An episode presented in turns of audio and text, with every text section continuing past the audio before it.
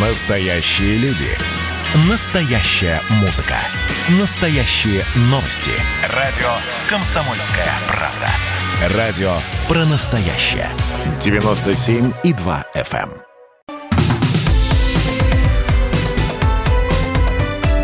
Как дела, Россия? Ватсап-страна! В 2021 году для россиян ввели новые коммунальные штрафы. Теперь придется более осмотрительно следить за мусором и тщательно оплачивать счета. Физических лиц, то есть нас с вами, будут штрафовать на 2000 рублей за выбрасывание опасного для здоровья мусора, такие как лампы, батарейки, и прочее. Для юридических лиц аналогичные действия будут стоить 50 тысяч рублей. Ну и плюс еще штрафы за порчу имущества в придомовых зонах, скамейки, ур, урны, малые архитектурные формы. За любое проявление подобного вандализма штраф составит 500 рублей. Но давайте мы сейчас про мусор поговорим. С нами на прямой связи председатель правления Союза жилищных организаций Москвы, член комитета ЖКХ торгово-промышленной палаты Константин Кров Ерохин. Константин, приветствую вас. Здравствуйте. Здравствуйте. Все это здорово, конечно. Опасный мусор, он на то и опасный.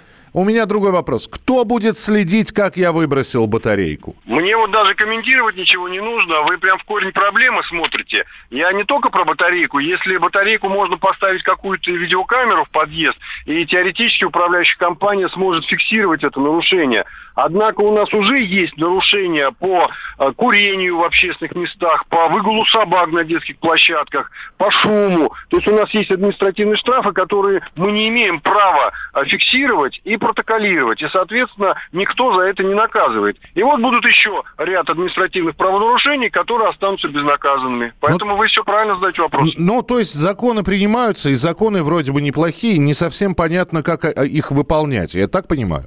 Конечно, это, знаете, вот у меня такое ощущение, что это такой предвыборный шум. Вроде бы э, все за все хорошее против всего плохого. Но то, что это из года в год происходит, а озвучивается, но не выполняется, это уже никого не беспокоит. На но, следующие 5-6 лет. Но ведь мы можем посмотреть, а как у них, как, как делается в других странах? Ведь э, утилизация батареек, ламп дневного освещения, в общем-то, проблем не только в нашей стране, а у них как? Кто у них за этим смотрит? У них э, правопорядок порядок, он более логичный. То есть, когда принимается какая-то норма, назначается орган компетентный, орган надзора, контроля. Это может быть в отношении вот лампочек и так далее. Это управляющие организации.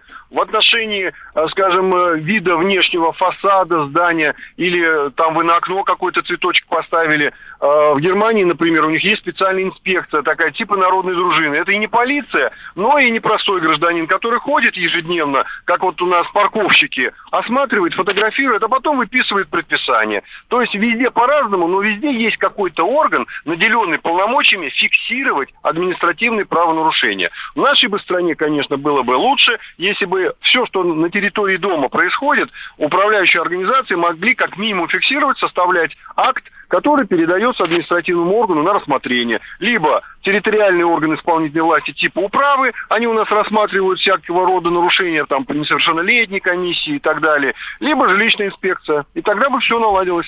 Спасибо большое за комментарий. Константин Крохин был у нас в эфире, председатель правления Союза жилищных организаций Москвы. Ну, то есть штрафы они ввести ввели, все это здорово. Я не знаю, будут в пакетах с мусором копаться. Сначала определять, из какой квартиры этот пакет, а потом смотреть, нет ли в этом мусоре неправильно утилизированной батарейки. Непонятно, как все это будет работать. Э. Он срывал большой куш.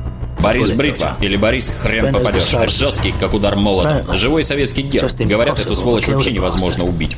Он с песней уничтожал кольцо всевластия. Шаланды полные фекалей.